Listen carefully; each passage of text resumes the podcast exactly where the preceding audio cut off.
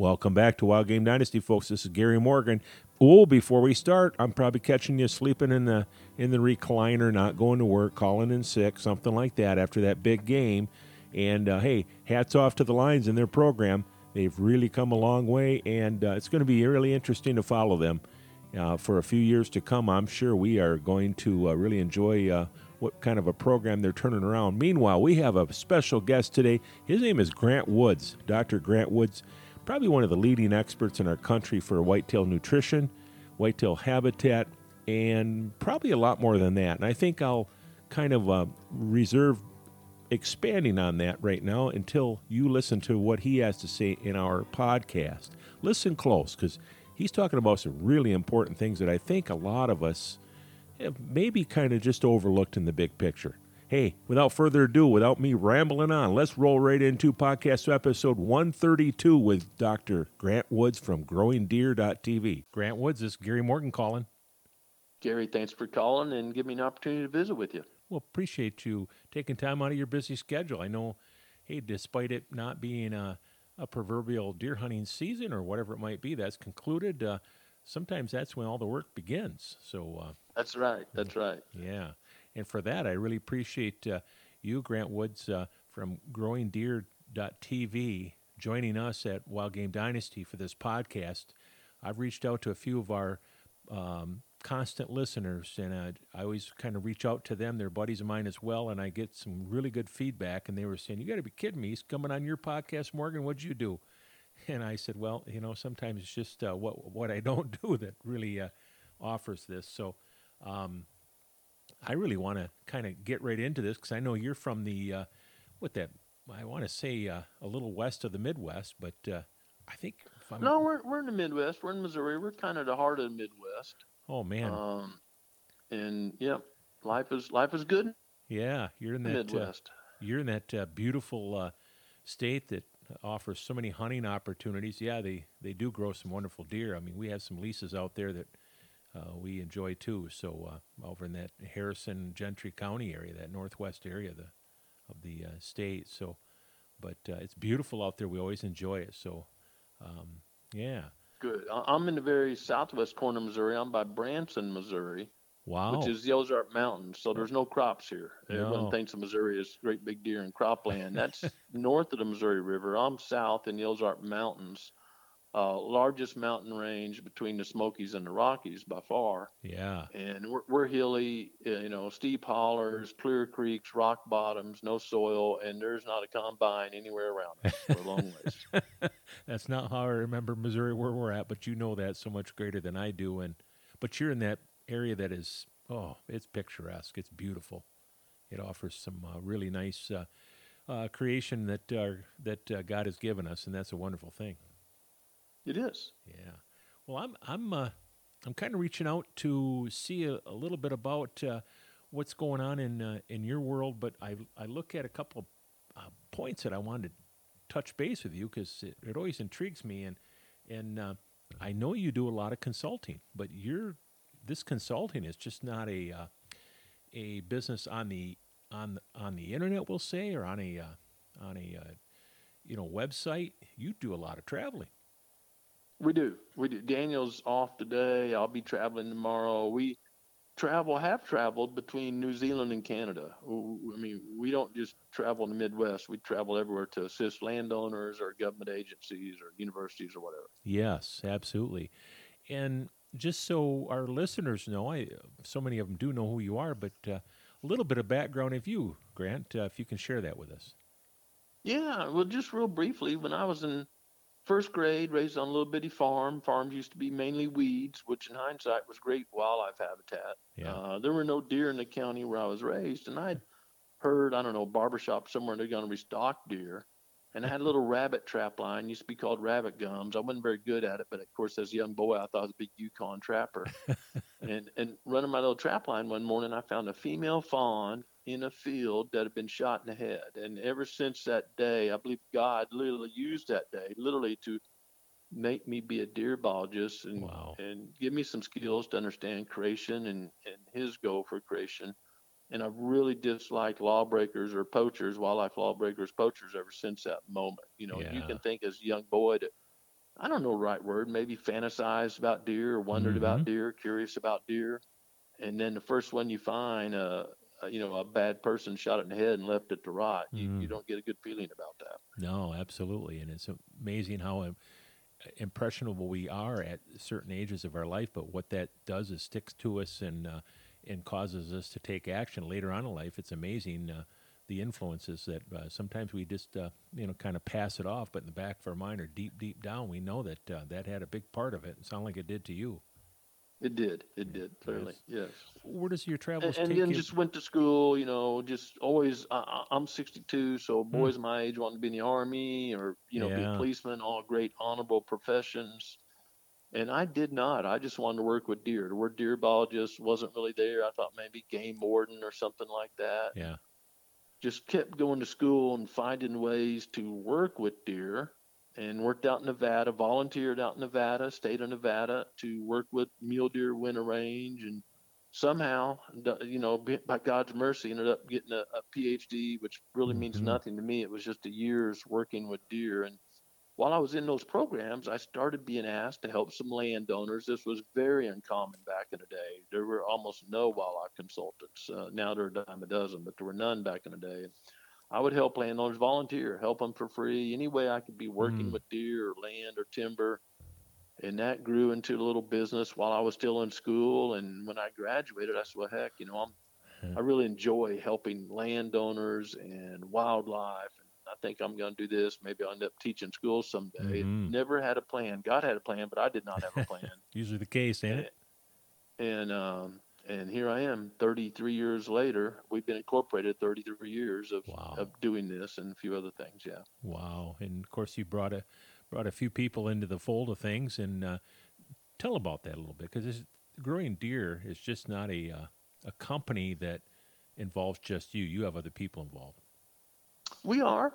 We we do have a staff, and they do more work than I do. Uh, but yeah, we have an office manager and three editors and a producer and a field guy, and you Wow. know Daniel's again out consulting, and so we we work in the industry also. We excuse me work with you know several large companies, great companies, Bass Pro, Cabela's, you know Mhm. Winchester Ammo and Firearms That's awesome. um, several companies, and we use their products or help, depend on the company, help design those products, what do hunters need, what works in the field, hmm uh, because we are very field oriented. Uh, I happen to be in the office today. It's raining here in Missouri, and I'm catching up on stuff because I would much rather be in the field. Yeah, Um, so that's that's kind of what we do, and it- it's been a good, it's been a really good life for me and my staff. Uh, Jamie's been here, I think, 18 years. Daniel, 10. I, you know, I uh, Hmm. our, we don't have a lot of turnover, and- No. and, we just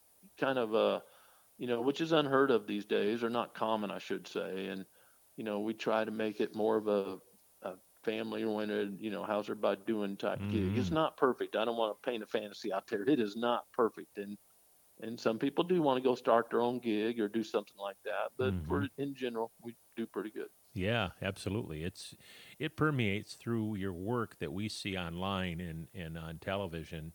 Um, it's it's obvious to me. I know that that uh, that your folks that you that are working with you are very happy.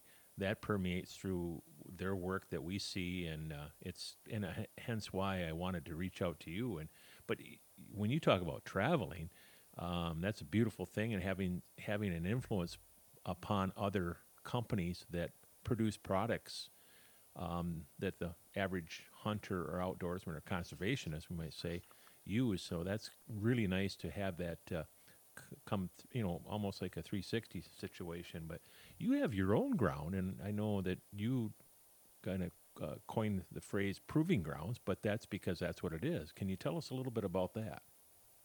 Well, uh, my wife and I uh, were looking for property. We were living in South Carolina on 13 acres, which we thought we, you know, we we'd made it big. We had our own ground, and I had a food plot on it, a couple tree stands and whatnot. Yeah. Uh, but we got to a point where we wanted more land, and we had three criteria. Uh, we wanted our kids to go to a good public school. I believe in public schools, and you know, I, I believe there has to be a balance of kids with structure in their family and kids not. I mean, you know, when we separate everyone, it it leaves folks behind. So that's not what you asked me about. But anyway, that was one of our beliefs. Uh, We had to be able to afford the property, and I want to be within an hour and a half of a decent airport, at least a regional airport, because I do travel all the time. And those three criteria did not allow us to find many places in the South. Land was more expensive than the Midwest at that time, and all that stuff. And we come back to visit my family here in Missouri.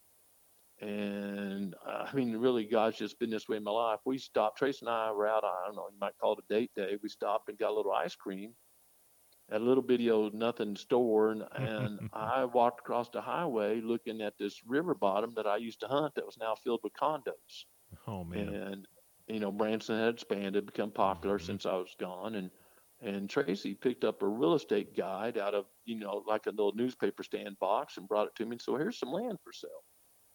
And I'm selfish, and I was thinking, well, goodness, you know, uh, that's better than going shopping. Let's call a real estate agent and see if we can go look at this land. And long, long story short, a guy had died and left this to a hospital seven years earlier and they just didn't want it anymore. And we made an offer, and they said no, no, heck no. And then a year later, I guess their donations dried up or something, and decided Mhm. our offer was was good enough, and that's how God put us here. Wow. Isn't that something?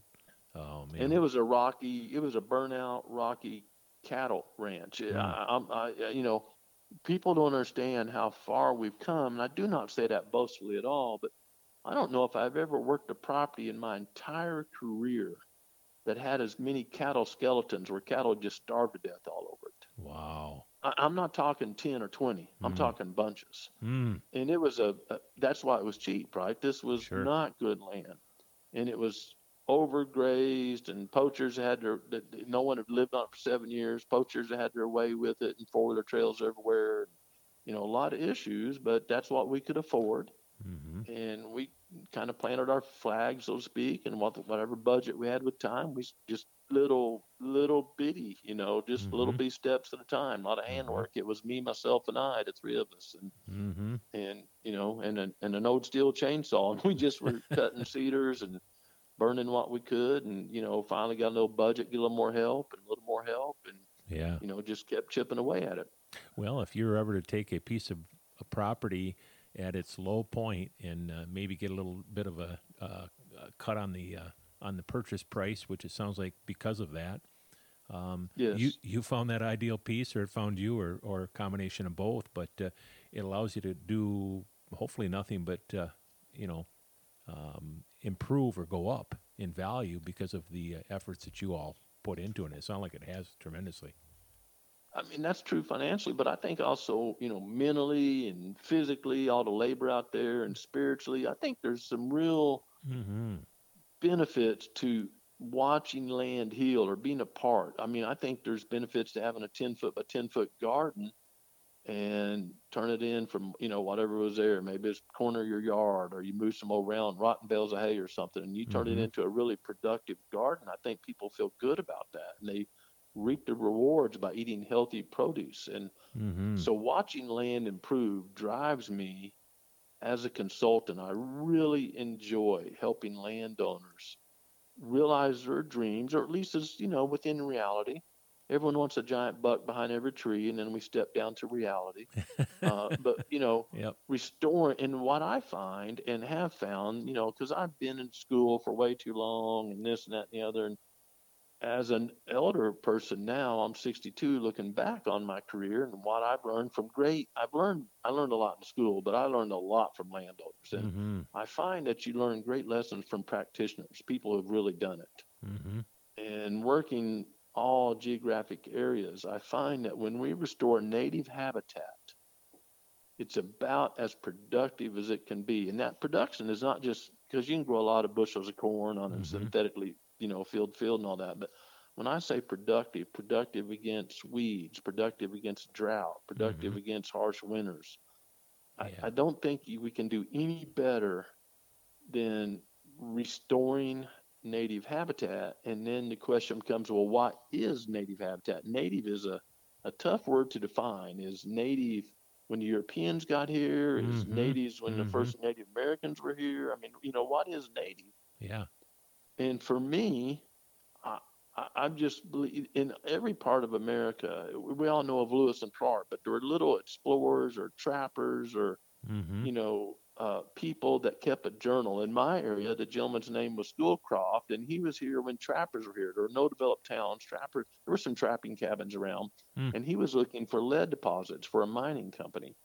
And he kept a little journal like Lewis and Clark, and he was a pretty good botanist. Of course, he could identify a lot of the wildlife, and and I've read his journal many times, and that helps me understand what species of trees were here and how Hmm. thick were the trees, and you know, That's uh, awesome. I think going back to that is probably the best we can do Yeah. at defining native here in, in, in the USA, at defining native and using that as a goal to restore habitat. Yeah. We got a long way to go on that one, don't we, though, in this country? You know, I mean, I think we need to be realists too, right? We got to feed a bunch of people. You Mhm. know, we, we, we need highways. You know, I hear all these people griping about stuff, and like, man, I don't know. When I need to go to Georgia to help someone, I like that highway system. Mm-hmm. Uh, I don't want to ride a horse between here and there. I wouldn't get much done. You, So I think again, keeping a balance or a perspective of of real. I'm not going off on a cliff on this, but you know, folks, electric cars aren't quite here yet. I'm not knocking anyone that wants them or anything, but I travel a lot. I would not have time to charge a car to get to where I need to go. yeah, so and, true. and so I think just a, a real perspective, not you know, not us picking on other people all the time because their opinion doesn't agree with us, but mm-hmm. a real perspective of what we can do to help each other. And I think that starts by helping the land because we all want a healthier environment to live in. Yeah. And when we have healthy soil, because I do a lot of work at the soil level, not just trees or deer, Mm-hmm. but when we have healthy soil, soil starts the air cycle, the water cycle, the nutrient cycle. And those three basic cycles are critical to all forms of life. And if we don't have healthy soil, there's Hmm. going to be issues. Yeah. Well, that's so true, isn't it? Though I mean, we you see that in some areas um, where maybe the uh, uh, progress, we'll call it, as it was, might have been identified, but uh, against all odds, that building got put up or that uh, factory got erected or whatever happened, and then maybe it got mothballed for the opposite to be true, and and now look what's standing there, and there's not a uh, blade of grass that'll grow there. The contamination is, you know, beyond where we can even uh, find the bottom of it, and uh, I think I, like your thinking, and I like again call it practitioner or Mhm. real world illustrations or examples. And one of my favorites is, if you may recall, Chernobyl was a nuclear plant Mhm. that had an accident many years ago, twenty about twenty years ago now, and horrific. You know, nuclear dust went everywhere, killed a bunch of people, and you know, horrific on every level. mm-hmm.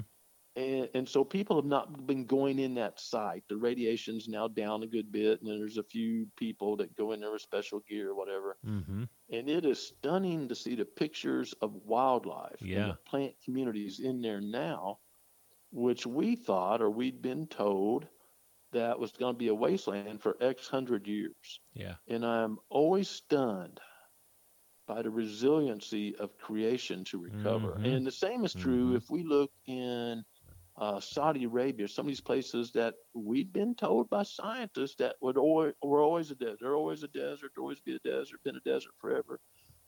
And some of the nomadic tribes say no, their ancestors told them these were green and oases and you know all Mm. this great stuff.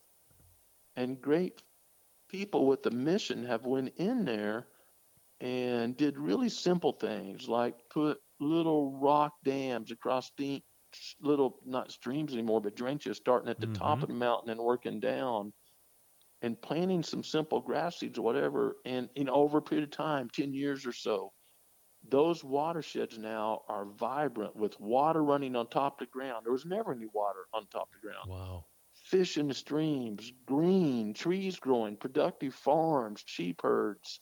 So there's so much hope. I'm not one of these that, oh, you know, woe is me, the earth is crushing. I don't I don't see that at all. I think that wow, we have learned enough now to be able to do really, really good work. And if we just share this truth and honesty with others Mhm. and these realistic examples, we have so much hope for the future. Yeah, we do. You know, what are some what are some things, you know, ac- action points that the average landowner, whether it be somebody that owns that 13 acres, like you alluded to earlier, owns two acres or owns, uh, you know, 222 acres or more, whatever it might be. yeah. But what do you, uh, some maybe points of advice on some simple tasks that that person or that family can implement to uh, make their land that much better or restore it to where they think it, it could be or should be? Great, great question. Great question. So, you know, I, I think man is mankind. I'm not meaning gender, but mankind Mhm. has done so much great work. You know, we've defeated more or less polio and, you know, mosquito, you know, just I Mhm. almost, you know, created electricity, all this stuff. Yep.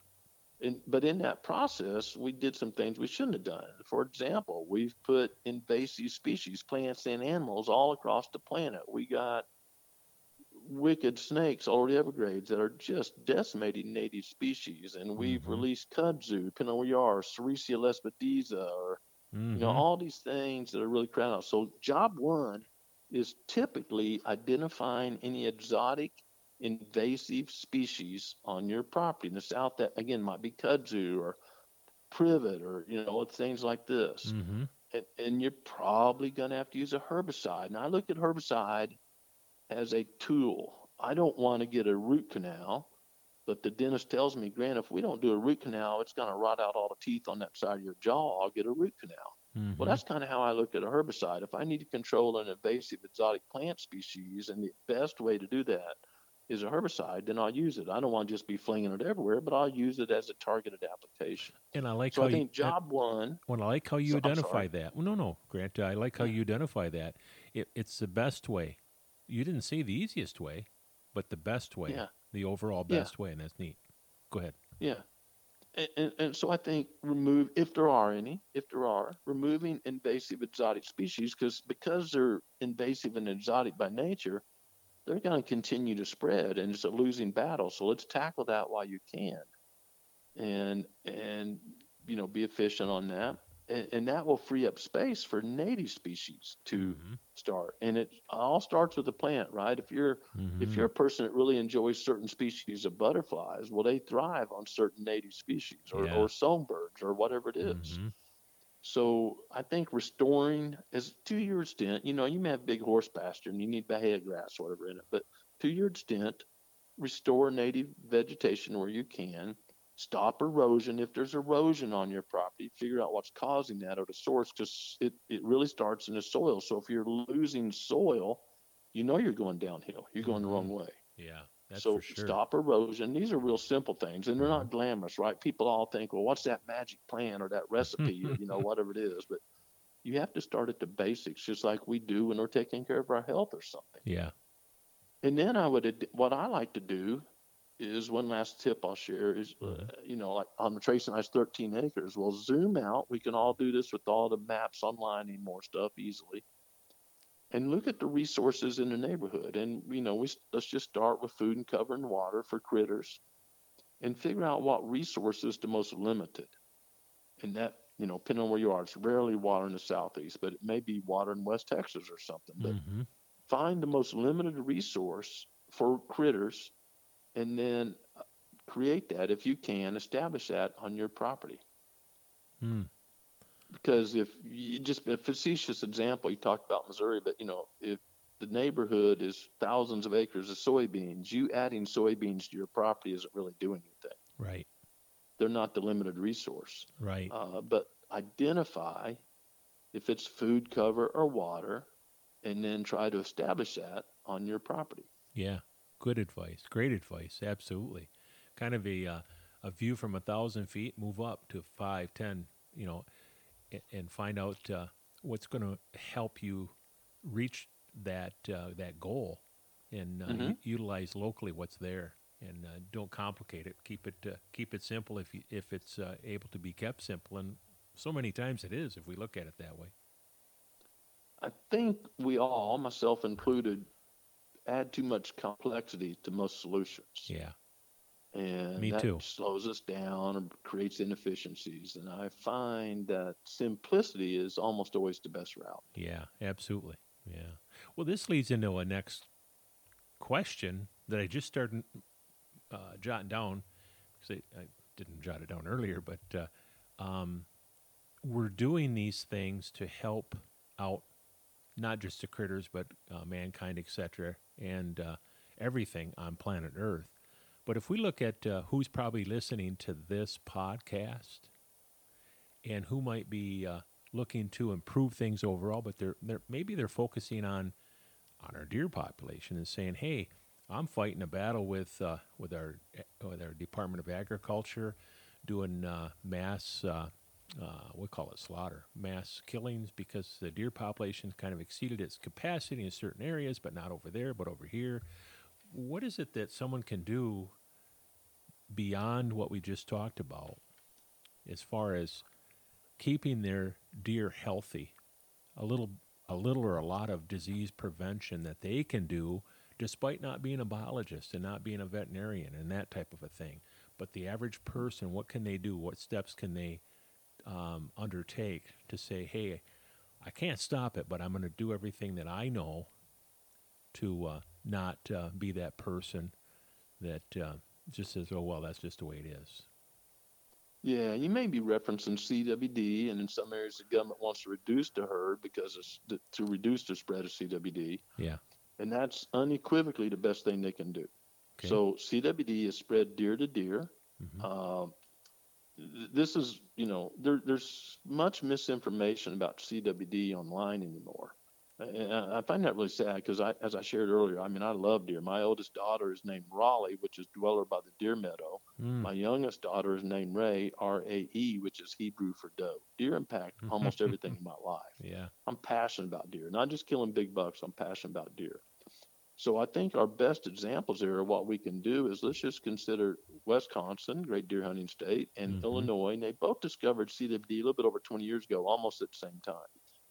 And at first, Wisconsin did, boy, they were going to reduce populations. And they got some really bad advice, and they said, oh, let's just let it go.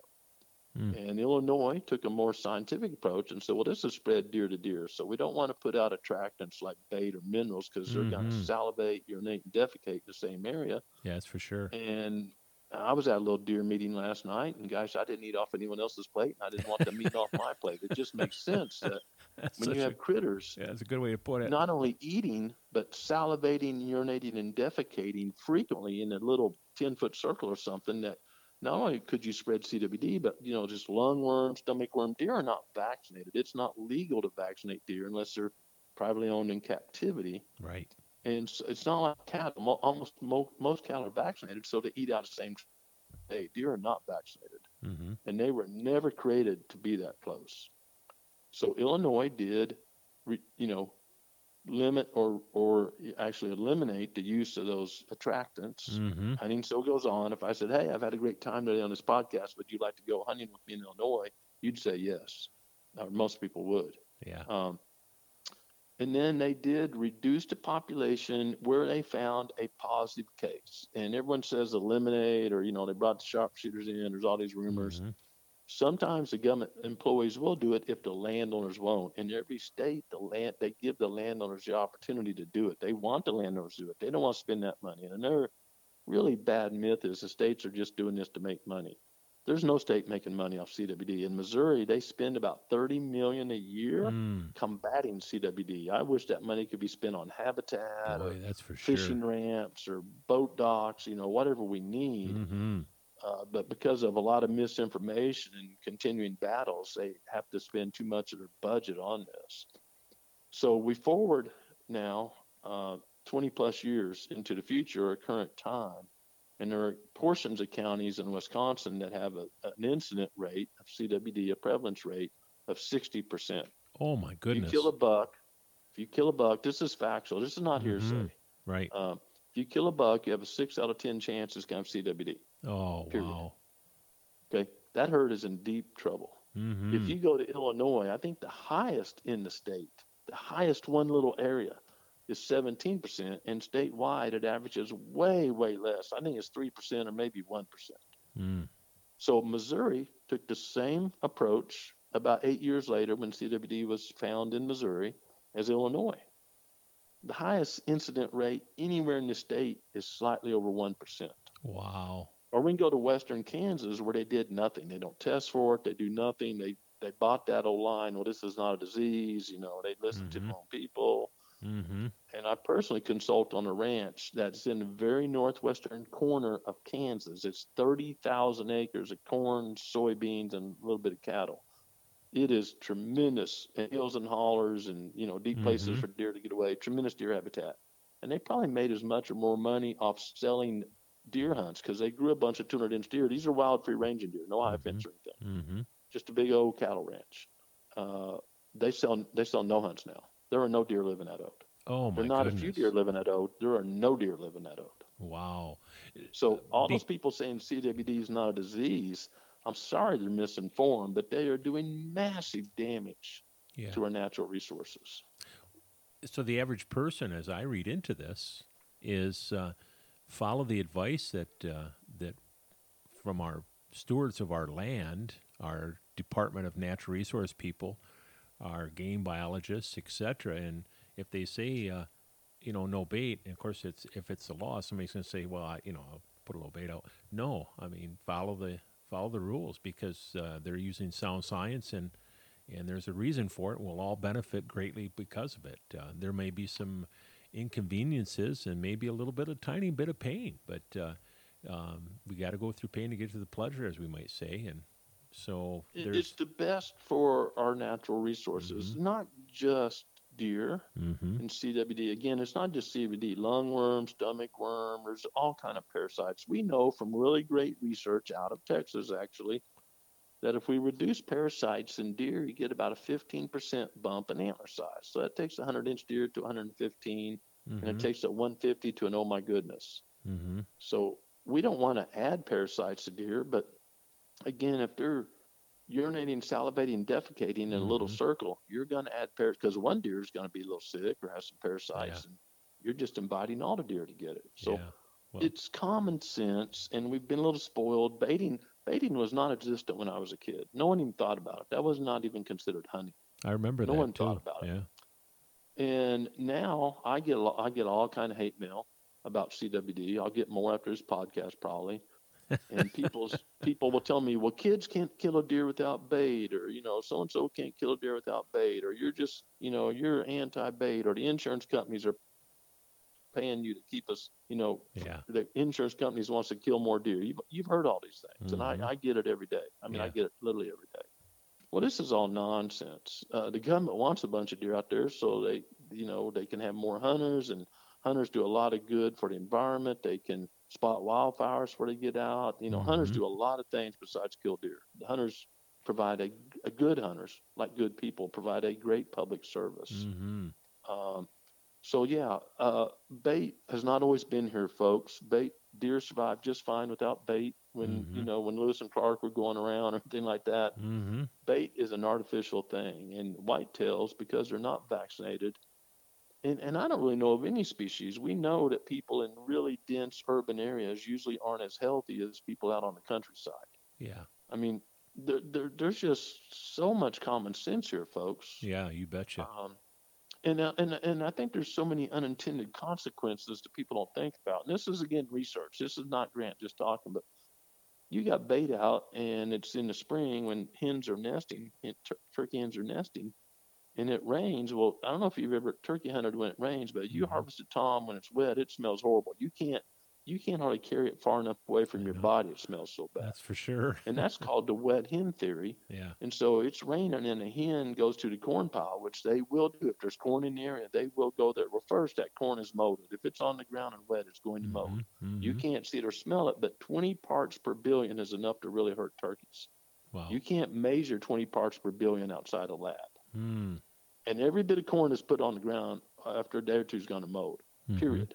Mhm. Just period. Okay? Wow. Because it's in a perfect environment for mold to grow. Corn is really high in starches. That's what a lot of bacteria need to grow and funguses and stuff like that. Mm. So there's that. But then the more direct mortality is that hen goes to the bait leaves a lot of scent, walks back to her nest, and the coon goes to the bait because anyone that's ever put bait out knows how many coons go there, Mm-hmm. And smells that hen and falls right back to the nest. Mm. So there's a lot of Mhm. unintended consequences that is not told, and I don't know why biologists, myself included, don't do a better job of sharing this. Well, we're we're we're taking efforts today, being one of them. But uh, you see and hear and read more about these items, and I think it's going to take a little bit. Um, you know, we hear it uh, how many times we finally uh, start believing it, and I think uh, we we have to uh, kind of decipher with some of the uh, truths and half truths, maybe, or some well intended consequences, but probably those um, intentions uh, did not produce good consequences, and that one of them is, you know, every party store, every bait shop, every, you know, at least in Michigan, though we have a no bait law in the Lower Peninsula, I would venture to say you can buy just as much in, in uh, bags of uh, 50, 60 pound bags at every store. I mean, pallets of it. And everybody Oh, wonders, yeah. well, I thought that's illegal to put out. You, you bet it is. And you know, I got a couple of friends here that are conservation officers, and I said to the one, I said, he's Gary, I said, we we could have twice the staff and go out and ticket people like crazy. But he says we'd be chasing stuff down like you wouldn't believe. And he says we respond to complaints, and if it's something obvious or whatever it might be, yeah, we'll do an investigation. But uh, people just got to understand these laws. They may be inconvenient, but they are very helpful and, and well meant. They're not uh, established to screw up our hunting ground. They're established to prevent this CWD, TB. TB is kind of a big spot up here in, Yeah, yeah, in yeah, yeah, yeah, northeast. yeah. But uh, Yeah, anyways, you horrible know, stuff. yeah, yeah. Well, I, I've got a, like one or two more Mm-hmm. things. So, based off your busy schedule and your staff, uh, what do you see trending that we need to, we, whether it be hunters, hikers, or conservationists, which should really be a description for all of us, what do you say that we should be paying attention to? And maybe it's what we already talked about, but is there anything on the maybe something that should alert us or something that we should just be doing more of or uh, say you grant what how do you respond to that It's a great question, and let's define conservation. I think the best definition I've come across is the wise use of a resource. mm-hmm. That's so a very good definition conservation is not preservation. Hey, I'm going to bottle this up and not let anyone touch it. It's the wise use of resource, and sometimes the wisest use of a resource of, you know, the limited buffalo left or something like that might be preservation. But it all, all, conservation of natural resources starts with habitat, and we get down again to those basic elements of you know clean water, clean air, lots of nutrients. True for critters, not just us. So. Mhm. I think taking care of the land, and there's so many simple things we can do. We can recycle. Mhm. Recycling shouldn't be a, a political thing. You know, aluminum is so easy to recycle. You don't don't certainly don't pitch that can out the window while you're going down the road. uh, put it in the Mhm. appropriate place. Um, we can be mindful of natural processes, and natural processes include fire. And the folks, you know, north of the Midwest don't like to use much prescribed fire, but fire was certainly there. Again, we know from the early explorers talking about these things and writing, not just talking, writing about them. Uh, but I'm going to tell you, the, and you you touched on this earlier, but the number one thing we can all do, hikers, bird watchers, fishermen, all of us, concerned citizens, is educate ourselves Mhm. and Mhm. seek the truth, seek the truth. And that can be as easy as not just reading one pop up on your Google feed, but confirm that by Yeah. checking out four or five more sources. you bet You know, seek the truth. And I- I myself, as a believer, believe that truth is readily available yes it is in all things in life. But I find that I, when I make bad judgments or give bad advice whatever, I probably didn't take time to seek the truth on that subject. And so get information. Are Mhm. wolves really having an impact on deer? Not just the you know the latest headline, but seek information. And wolves can be really hard on deer, or they can be in balance. Either way, it depends on how they're managed. Mm-hmm. Absolutely. But seek the truth. And I think if all of us, end users like maybe you and I, or mm-hmm. game agencies, or politicians at any level, you know, local, state, national, whatever, Mm-hmm. I think the best way for us all to be conservationists is to seek the truth Yeah. and I, apply it.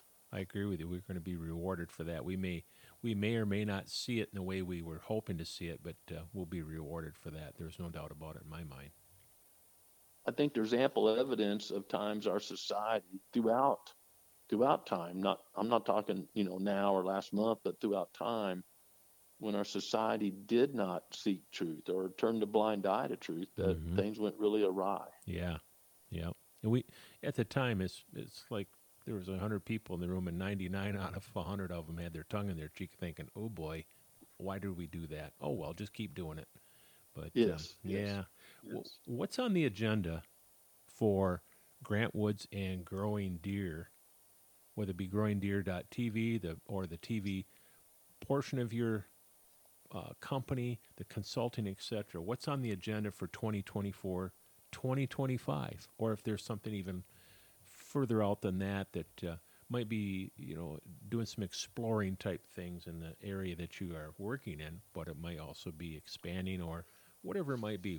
What what do you see uh, on your on your uh, on your immediate or soon horizon? immediate horizon is we're of course in, in late january. We hope to, it's raining today but we hope to start implementing some prescribed fire on our property soon. Mm-hmm. uh, fire is again a, a very natural tool a very important tool. Uh, continue helping landowners the best we can. Um, hopefully reach more people with good information. Uh, to be really candid I- you know i'm at a season of life and a stage in my career where it's not about making the next paycheck. It's it's about doing what's right and and helping people and certainly taking care of my employees. That's what's right, right? You know, my employees need a good life. Mm-hmm. We work hard. We work long hours. Uh, as far as something really new and innovative, um, I, I did not learn this in college. I, I learned this the hard way or just through time, but I'm really fascinated with all the benefits that come from improving soil's health or restoring soil's health. And I've come to realize through great mentors, Gabe Brown being one, I, I read his books, I, Mhm. I, I read about anything he writes, is I don't think any of us have seen really healthy soil. With e- even on the best soil we see, it's degraded from what was here, you know, maybe back in the Great Prairie days or the early Mhm. explorer days or something like that. So uh, I think the frontier for human health, wildlife health, uh, better air around the planet, all these things literally is better soil, healthier soil. And that, you know, when I'm talking to a deer crowd, I'm, I'm a deer biologist. That's what I do for a living. Mm-hmm. Uh, kind of gets lost. But man, in the places, in my place, for example, just real briefly, I'll give you a little example. So we have no bait, no mineral, nothing like that on our place. And I'm in a county that when I purchased the property 20 plus years ago, uh, the county record for a deer was 131 inches. And back in the day, more people registered deer than now. It's not popular now, but back in Mhm. the day, it was kind of popular. People used a lot of Pope and Young and Boone and Crockett measurements. So, and we produced by improving the habitat and you know doing stuff. We've harvested, not just produced, harvested, had our hands on, you know, 150s, 170s, Wow. uh, way above that area.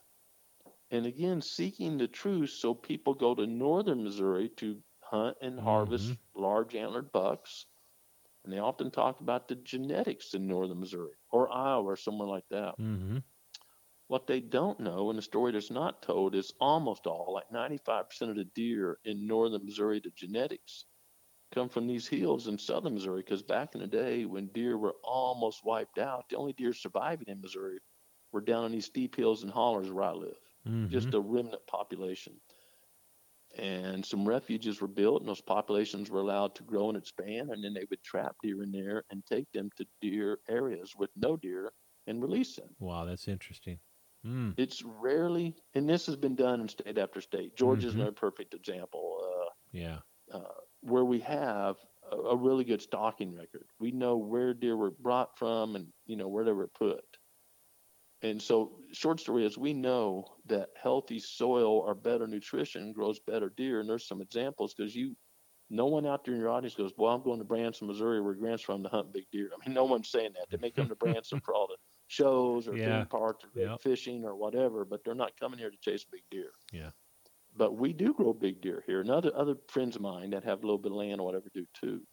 And so again, this goes back to seeking the truth, seeking information, and from a deer point of view, you realize it's not genetics; it's the health of the land, and then allowing deer to reach an older age structure because antlers tend to get larger as the deer matures until they reach, you know, senile stage and not- their bodies aren't healthy, just like humans Mm-hmm. and and so um, our goal or one of our long-term goals is to help people understand soil health from a wildlife point of view and a human health point of view I- Mm. i'll leave you with this we're uh, you talk about projects what's going on we have not really released this to the public but we're working with dr stephan van vliet b-l-i-e-t out of utah state utah state's uh, one of the world leading human health institutions and Dr. Van Vliet is just brilliant. You know, I'm a simple deer biologist. This guy's brilliant and a genius and all this stuff. And he has developed a way to test compounds, not just, you know, protein and calcium and sulfur, Mhm. but compounds, Mm. mixes of chemicals out of human food substances, about 500 of these compounds. Some of them are called phytonutrients. The sun had to be involved to develop these. And forever, wild caught salmon were thought to be the healthiest meat humans could eat. Humans can actually survive off wild caught salmon because it has such a wide palette of nutrients in it. Mm. Not not hatchery raised salmon because when you're eating Purina fish chow, whatever they're eating, you don't get that full gamut of nutrients when you're swimming around the ocean and eating little fish and stuff. Yeah. Okay, and that's been the keystone of the best food until he was doing something in Hawaii and got the opportunity to test meat from axis deer. There were no mammals except a bat in Hawaii. God Mm. made Hawaii, New Zealand, those places as bird Mhm. sanctuary, Mm-hmm. and European settlers actually brought game in there Mm-hmm. uh, to hunt. They brought axis deer in there and hunt and goats to eat and stuff like that. So we tested an axis deer living a wild feral, not wild, but feral axis deer living off native vegetation in Hawaii, and it was better than salmon. Wow.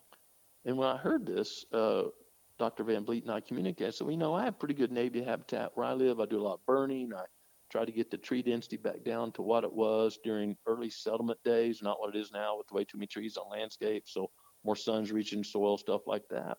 And so me and one of our clients in South Carolina are submitting about 20 samples each of liver and loin or meat to Dr. Van Vliet. We're in the very early stages. Mm-hmm. But wouldn't it be cool if whitetail, you know, out if you have Oh, good yeah. habitat. Now, if you're shooting them out of a bean field, you're probably not getting full gamut. But right.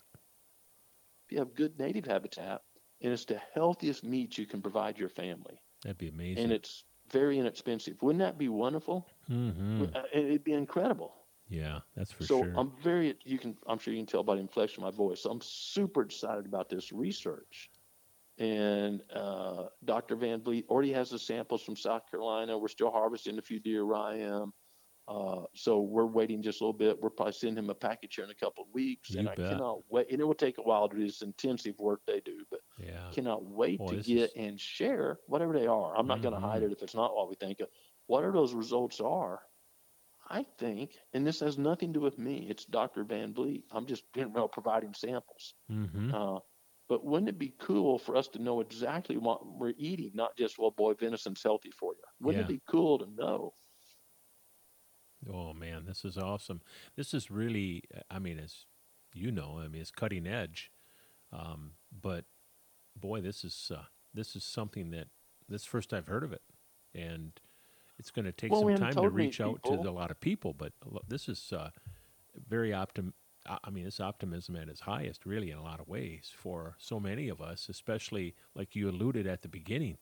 Uh, we're we're a planet that has to feed a lot of people, and it's important to have and the we best can. product. We know we we know when we improve the soil and use adaptive grazing or you know regenerative ag or something like that, that our production goes Yeah. way up. Yeah. And they're actually more profitable than other farmers, but farmers don't want to break off the government cycle. Most farmers, you know, 85% of farmers in America are on government subsidies. Well, yeah, uh, I think that's sad. It is. And I'm not knocking farmers. I get a lot of hate mail. I was raised on a farm. I want all Mhm. farmers to do great, but you can't count on our government, folks. I mean, that's, you know, come on, look around. We're broke. You can't count on that. Yeah, So, yeah, uh, healthy soil and healthier crops for us all to eat, not just deer. And healthy deer come from a healthy habitat. yeah, And I think hunting should maybe would benefit a little bit from going back to more of a provider attitude than just a simple sport attitude. mm-hmm. In fact, I don't know. I'm not sure I'm phrasing that right. No, I think you are I though. I think- mean, it's not a it's not a problem to uh, have somebody enjoy the sport of hunting, but uh, but peel back those layers and uh, get get back to uh, the real reason we are out there. The real reason we should be out there um, is enjoying creation. But when we do harvest, look at it that way, not as a uh, sport that what the uh, creator provided us, what we have, this yes. super, super healthy meat and protein source Mhm. for our family. And wouldn't that young child we're taking hunting learn so many lessons if they, if they do harvest a deer and they help process that venison for the family yeah, and they eat it and the family's healthy. Oh my goodness. Think of the something. myriad of lessons taught there. Yeah, that's amazing. That's amazing. Hey, that's that's some wonderful hope though that is on our horizon. We'll say because that's how we started this. Is say, hey, what is on the horizon? There's some wonderful hope, and much more than just this that we talked about. But these things are cool as heck. Um, these things are happening. These things are happening from people that uh, you know are not necessarily uh, the uh, Department of Natural Resource somewhere. There there are other people involved because uh, a healthy deer because of healthy soil, because of our actions and our efforts, and that's what's kind of focused on is what are we doing about it? What actions and what efforts are we doing to make sure that the plant, the animal, etc., um, is at the best and at the at the best healthy side of things that we can do, and by doing that, I'll sum it up. For me, it's just being honest, honest with everything we're doing. And uh, Yes. yeah, Yes, great Yeah. summary. I, I think it takes, you know, deer don't just live on my land, live on neighbors' land, across Yeah. highways, whatever. I, I think it takes all of us, right? It, Yep. it takes the game departments to look at a statewide level. I think landowners need to accept the responsibility at their level because the state doesn't have time to go to every property out there. no, Um, so I, I think it takes everything yeah, and and there's abuses at every level. There are landowners that don't do a good job. There's a few people in agencies that don't do a good job. I mean, hmm that that's at every level, folks. Every every single level. yeah. I don't do a good job some days, but Yeah. um, let's work together to all do the best job we can. And if we do that, it will be great. Yeah, absolutely. Well, I really appreciate your time in explaining these things, not just talking about these uh, bullet points that we were we brought up from the beginning to this point right now, but uh, explaining it in a in a way that uh, most everybody's going to be able to um, digest it and understand it and, kind of think about it, and uh, you know it, it'll uh, challenge them to uh, to do their part, whatever their part is. Might be a big big part, might be a small part. Maybe they're doing uh, a lot of what we talked about already, but they're going to adjust to maybe make that extra effort, and that's pretty cool. That is outstanding, and that's really well, what you're this gracious is all to allow me to be your guest, and I appreciate the opportunity. Grant Woods, I really appreciate your time, and uh, for that, uh, I will get this uh, taken care of, uploaded, and when I do, I'm going to send you a link. Thank you, sir. Thank you for the opportunity again. I hope you just have a great day. You as well. Thank you so much. This week's podcast brought to you by Now that Michigan is a no bait state, your food plot success is more important than ever. The Food Plot Shop is your best resource for trusted advice and sensible seed blends. Call 248 798 2361 or visit us at thefoodplotshop.com. and also brought to you by GMK Logging. With GMK, your property can be transformed into a deer hunter's paradise, giving you a huge bump in success and real estate value. Give Greg Compo a call for a no risk, no cost assessment at 989 213 6499. And with that, we conclude another podcast episode with Wild Game Dynasty. Thanks for listening, and be sure to subscribe in your podcast app to receive notifications on future podcasts. Also, please head on over and check out our Facebook page. Be sure to like and follow it to stay up to date on highlights from our clients' turkey, bear, and white-tailed deer hunts. Until next time, guys, stay safe, enjoy the great outdoors, and happy hunting.